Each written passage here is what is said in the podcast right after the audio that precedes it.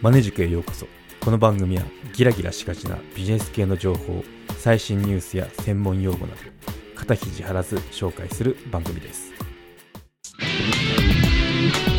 ポッドキャストの始め方音声コンテンツの作り方 Amazon Unlimited 会員であれば無料で読むことが可能ですのでチェックしてみてください。はい今回はイェール大学成田悠介助教授について取り上げてみようと思います。はい。イェール大学成田悠介助教授ですね、うん、アメリカだったら准教授じゃなくて助教授なんですかね。昔日本でもあの助教授って言ってましたけどね、まあ、途中私が学生くらいの時に准教授ですよって名称が変わったんですけど、まあ、本人のプロフィール欄にそう書いたんで助教授ということで紹介していこうと思います、うん。まあ、この成田さんなんですけど最近テレビによく出てますよね。イェール大学の先生っていうことで。で特徴で言うと丸と四角の変わった眼鏡してますよね。歯に絹着せぬ発言してたりして結構注目してる教授ですね、うん。まあ、共感する部分もかなりあるので本当にあの注目してます。はい。ということで、あの、今回の内容っていうと、まあ、何者なのっていうところですよね、さ まず。テレビで、まあ、あの、取り上げられてるんですけど、この人一体何してんのっていうところが、あの、一番気になるところだと思うんですよ。うん。イェール大学の教授っていうのはなんかこうよく出てるんですけど、やってることよく、よくわかんないっていうことで。で、調べてみたんで、あの、シェアしてみますね。うん。で、あと、まあ私、いろいろこの名言残ってるんですけど、この言葉良かったなっていうことをちょっとピックアップして紹介しようと思いますね。はい。ということで、まずはじゃあこの成田氏、何者なんですかっていうところを紹介していこうと思います。はい。うん。そうですね。研究者、事業者、執筆者ですね。で、昼、昼じゃない。夜はアメリカのイェール大学の助教授やってますってことで。で、昼は日本で半熟仮想株式会社の代表をしてますね。なんで会社を持ってるそうですね。うん。なんで、週夜問わず働いてるってすごい働き者ですよね。うん。で、専門はデータアルゴアルゴリズム、数学、ポエムを使ったビジネスと公共政策、特に教育の創造とデザインということで、うん。何のこっちゃらちゃいなって感じなんですけど、そうですね。アルゴリズム。なんで、まあ、いわゆる AI って理解したらいいのかなと思いましたね。はい、研究者として社会的意思決定アルゴリズムをデータ駆動にデザインする手法を開発し機械学習ビジネスから教育政策まで幅広い社会課題に実装って なかなかこの言い回しがすごいですよね ここだけ聞いたら何の話か分からないんですけど、まあ、いわゆる AI だと思いますね。はいですね、まあ、その多分野の学術誌とか学会に、まあ、論文を提出してますっていうことですね。うん。はい、で事業者としての顔もあってここちょっとあそうなんだと思ったんですけどサイバーエージェントとか ZOZO さんですね。あと学研とかあとはそのニューヨーク市とかシカゴ市とかと共同研究と授業を行っているそうです。うん、で賞も取ってて内閣総理大臣賞とかあとは MIT のやつとかいろいろまあ受賞歴もプロフィールに書いてましたね。うん、で気になるところなのはやっぱこの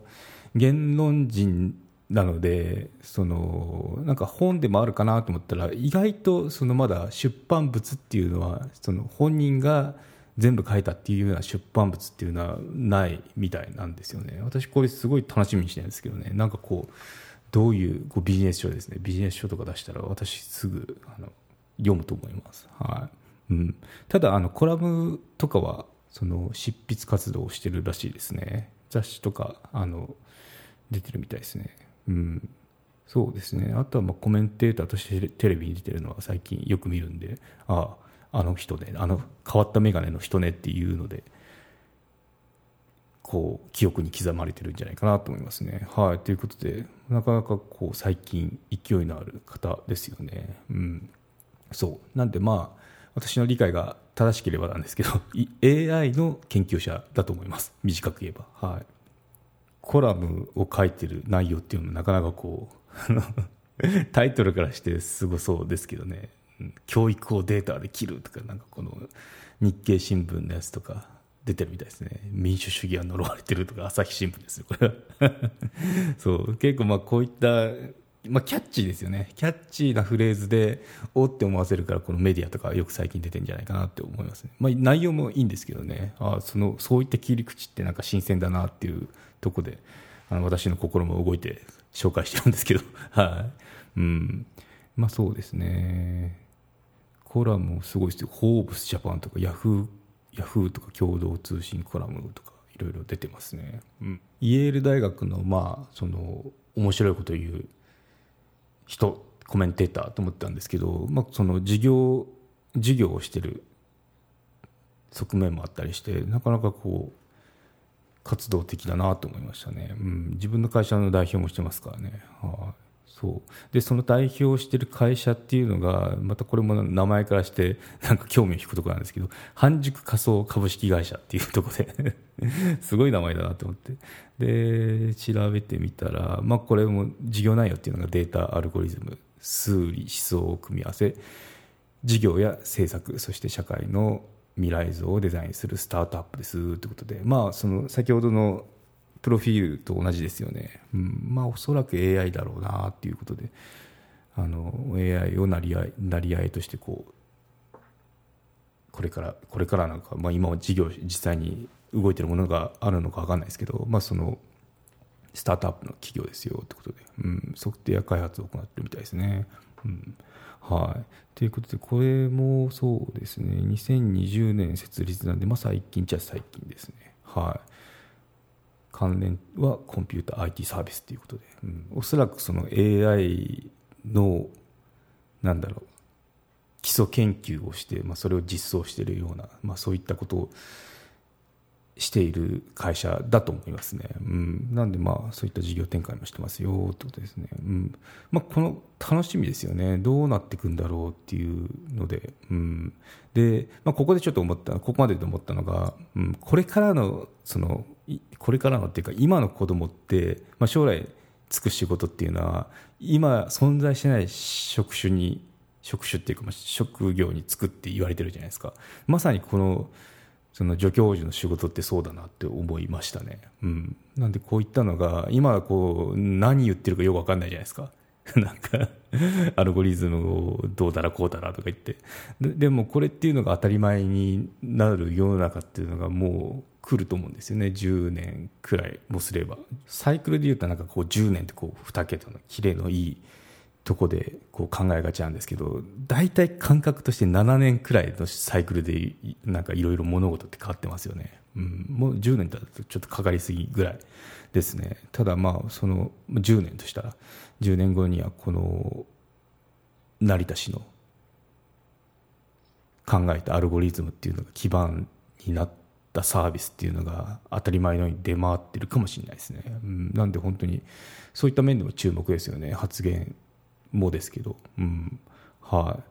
ですね。で私があこれいいなと思ったその、まあ、テレビ見てたんですけど言葉を引用するとあのよくまあ、日本のそのお偉い方さんってアメリカのこととか、まあ、海外のことを引用したがりますよねっていうような発言をしたんですね。そこってすごいあの納得しましたね。どんな場面かっていうと教育制度の話をしたんですよね。でななった時によくあの二言目には海外の事例ではとかあるじゃないですかそういったパターン。それについてばっさり切ってたんですよ、うん、でじゃあどういうふうに切ってたかっていうとそこで取り上げられたのが栄養入試ですね。いわゆる一発芸入試ってやつで一つ何かに秀でていれば、まあ、それを持ってその大学に入っていいよとかダメよとかいうのが決まる入試っていうのが、まあ、これ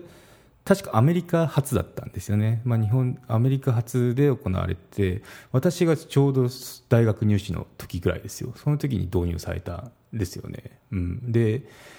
そうですね。有名な女優さんが栄養入試でその某有名私立に入ってそれで先生私のその高校の担任の先生とかなんかこう文句言ってたんのを覚えてますけど、まあ、そういった入試制度ですよね。今でもあると思うんですけど、うん、でこれってまあそのいいことだ。そのいろんな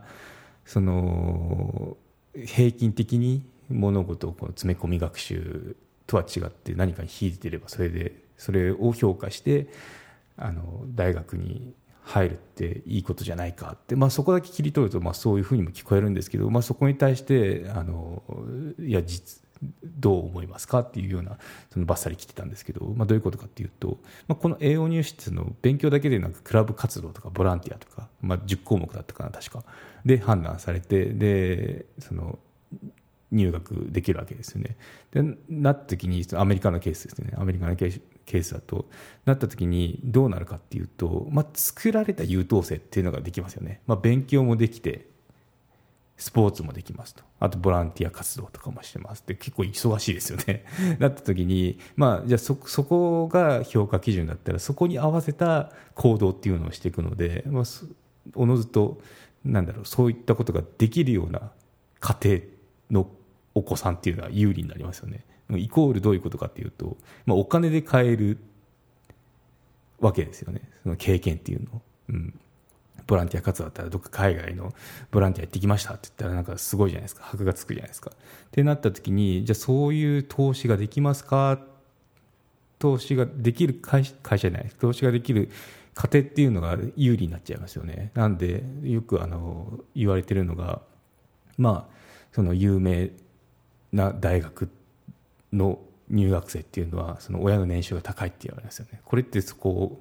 が反映されてるんじゃないですかっていうようなあの論調でしたね、うん、で日本の詰め込み教育、まあ、もうあのこれ暗記ですよね。はっきり言って日本のその試験対策って。今センター入試って言わないと思うんですけど、まあ、そのあのみんなで試験を受けるやつあるじゃないですか。春に。ああいうやつも結局は何の能力が問われるかっていうと、まあ、その暗記ですよね。暗記してじゃあその詰め込みっていうのは悪いのかいいのかっていうと、まあ、悪いっていうのがよく言われてたんですけど、まあ、でも本当にそうなんだっけっていうようなことであのはって思ったんですよね。っていうのはあのこの詰め込み教育、いろいろ議論はあるんですけど、まあ、どういったところがいいかっていうと裕福だろうが関係なくその覚えられたら、まあ、あの回答ができればその大学の道っていうのが公平に広広がってるっていうところを見ればあのフェアなあの制度だっていうことを言ってて確かにそうだなと思いましたね。うん、そうなんでこうどこを切り取るかで物事見方変わるなって思いましたね。私もこう詰め込み教育ってあのどっちかというとなんだろうダメな派だたんですけどあの容認できない派だったんですけど、まあ、それ聞いたらあ確かにそういった見方もあるよなって思いましたね。うん、そう。まあそのどこを測るかは詰め込んで覚えられたいかにこう覚えられたかかもしれないんですけどその覚える過程っていろいろあるわけですよ。覚えるにはどういった勉強をしなきゃいけないとか。あの覚えただけではなくなんかこう覚えたらそれを組み合わせてなんかできたりするんで、まあ、そういったとこっていうのはあのベースとなるものなんでその覚えてまず覚えるっていうことは結構あの必要な行為ではありますよね、うん、英語だってもこう英会話って単語一生懸命覚えるんですけど単語っていうかフレーズの方覚えた方がいいんですけどね。フレーズを覚えて覚えたらとっさに出てくるんですよね。フレーズ単位でドンって。だからもう結局暗記をまずはしなきゃいけないのかなって思いますね、うん、ちょっとなんか 教育の話になってますけど、うん。まあだうん、どこを切り取るかですよね本当に、うん、なんでこう別にその悪いとも言えないしいいとも言えない。なんかこうもやもやするはすることはするんですけど、うん、まあでもそのあの論理っていうのは確かになって思いましたね。うん。まあ、一番共感共感したのがこの専門家とかなんかこう一言二言目には海外の事例はとか言言うじゃないですか。あれっていうのが本当に私好きじゃなくなんかこう文明開化ですかみたいな感じがするんですよね。日本ってそんなに遅れてますかって、まあ、確かにその研究分野で進んでるものを持っているとことはとことかはあると思うんですけど、まあでも、かといって日本もすごいぜっていうところは思いますね。まあ文明開化で言うと、江戸時代ってあの日本一番のその世界最大の都市ですからね。1721年だったかな。江戸って100万都市ですからね。うん、で、2位のロンドン、ロンドンで今、あの、すごいイメージあるじゃないですかあれが63万人ですからね、うん、なのでそのくらいの差があるしじゃあこれどういうことかっていうとそんだけ住みやすかったってことですよね。インフラも整って上下水道も整ってとか、うん、なのでこれが明治時代になってなんで文明開化なんですかっていうところを 言いたいですね、うん、しかもリサイクルも今エコって言われてますけどリサイクルも進んでたって言われてますよね、うん、なのでこう世の中に出回ってる言葉って結構気をつけた方がいいですよってことでなんかこう刷り込みっていうか、うん、なんか遅れてはないよってまあ、確かに遅れてるところもあると思うんですけど全部が全部ではないですしまずその発言って合ってんですかっていうところは疑った方がいいですよね。ということで、うん、結構この成田さんの発言とかもその世の中の当たり前に切り込んでるんでああそうかっていうところが多いんですよね。なんで本当に注目ですね。はい。はい、ということでまとめにいきましょう。イェール大学の成田悠介助教授。今後注目の若手研究者です、はい、発言だけでなく研究成果っていうのも楽しみですよね、うん、おそらく今なんかこう本でも書いてんじゃないかなってあの勝手に想像してますけど、まあ、書籍が出たら真っ先に読んでみたい方ですよね、うん、ちなみにあのちょっと調べてみたんですよ。過去の翻訳本とかあるんですよ。あの多分大多分っていうか大学院生時代に、まあ、海外のその研究論文とか翻訳してるやつがあったんですけどそれが今あのプレミアついてましたね。30万とかでしたもともと専門書なんでその値段が高いんですね。1万2000円とか、うん、っていうのが当たり前の中なんか、まあ、あの転売ヤーだと思うんですけど30万っていうのがあってすげえなと思いましたね。はい。なのであの30万はちょっとあれですけど読みやすいビジネス書1500円くらい1800円かなくらいあったらあの真っ先に読んでみたいなと思いました。はい。ということで今回は以上となります。よろしければ高評価コメントいただけたら励みになります。番組の登録はまだの方はご登録もどうぞよろしくお願いいたします。メルマガも始めましたので登録のほどどうぞよろしくお願いいたします。エピソードの概要エピソードで語りきれなかった裏話などを配信しております。概要欄のリンクもしくはマネジク .com を訪れてバナーをクリックまたはメニューのメルマガをクリックして登録してください。はい、ということで今回は以上となります。ではまた。マネジク有料チャンネルのご案内をいたします。有料版チャンネルマネジクプレミアムを Apple Podcast で配信中。有料会員はエピソードの前編を聞くことができます。また、有料会員のみのエピソードを用意しております。ご登録して応援いただけると励みになりますので、どうぞよろしくお願いいたします。